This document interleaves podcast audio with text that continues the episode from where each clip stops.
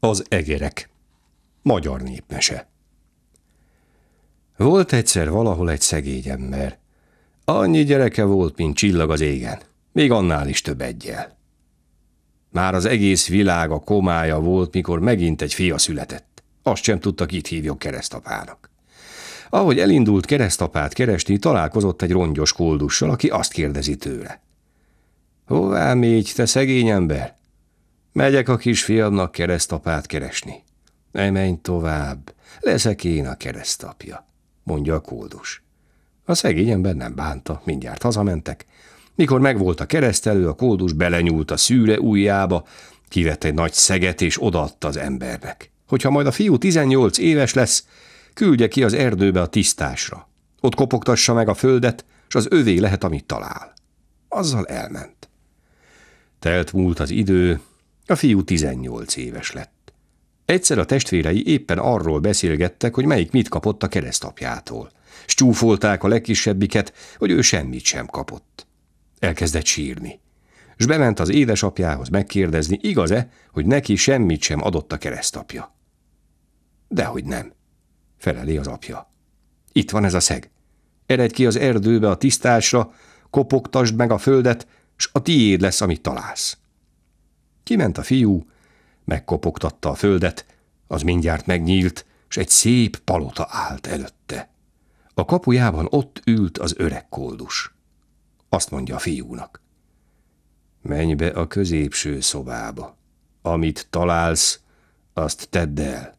Azon fogsz feleséget szerezni.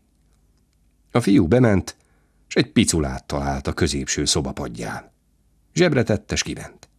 Amint kilépett a kapun, a föld megint összecsukódott, s a fiú elindult világgá. Ment, mendegélt, egyszer egy folyóhoz ért. Megkeresi a hídját, hát épp ott állt egy öreg asszony, aki a kötényéből kis macskákat dobált a vízbe, hogy menjenek Isten hírével. Már csak egy kis macska volt a kezében, amikor a fiú odaért hozzá, s mondja az öreg asszonynak. Édes néném, ne dobja vízbe már azt a kis macskát, inkább megveszem én. Oda is adta neki a piculáért, a fiú meg a bakójába tette, s azzal ment tovább. Ment, mendegélt, egyszer egy olyan városba ért, amelyiknek még hírét sem hallotta.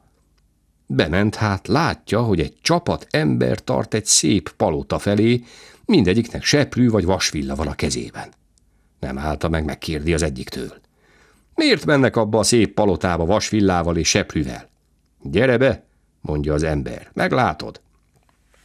Bementek a kapun, meg sem állottak egy szép nagy szobáig. Nem volt abban semmi más, csak egy nagy asztal. Körülötte székek, és az asztal szépen meg volt terítve. Csupa arany és ezüst volt az asztalon, mert hogy ez volt a király ebédlője. Nem sokára bejött a király a családjával, meg sok báróval, gróffal és herceggel. Asztalhoz ültek, akkor mindegyiknek a háta mögé állt egy vasvillás vagy seprűs ember. Behozták az első tál ételt.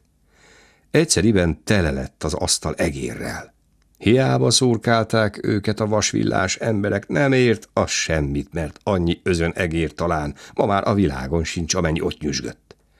Nem bírtott tőlük senki egy falathoz sem jutni, hiába hoztak akármennyi ételt. A fiú csak nézte, nézte, egyszer aztán azt mondja a királynak. Felséges királyom, nem vasvilla kell ide, Hát engedelmet kapok, rögtön megszabadítom én a várost az egerektől. Ha megteszed, neked adom a lányomat és a fele országomat, mondja a király. A fiú sem volt rest. Az asztalra dobta a macskát, hát amennyi egér volt, annyi felé szaladt.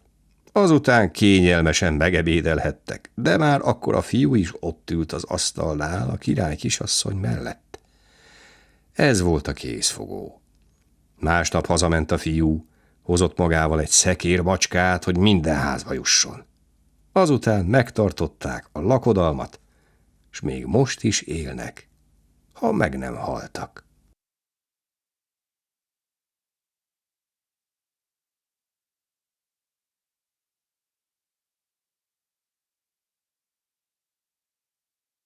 Ez a műsor a Béton közösség tagja.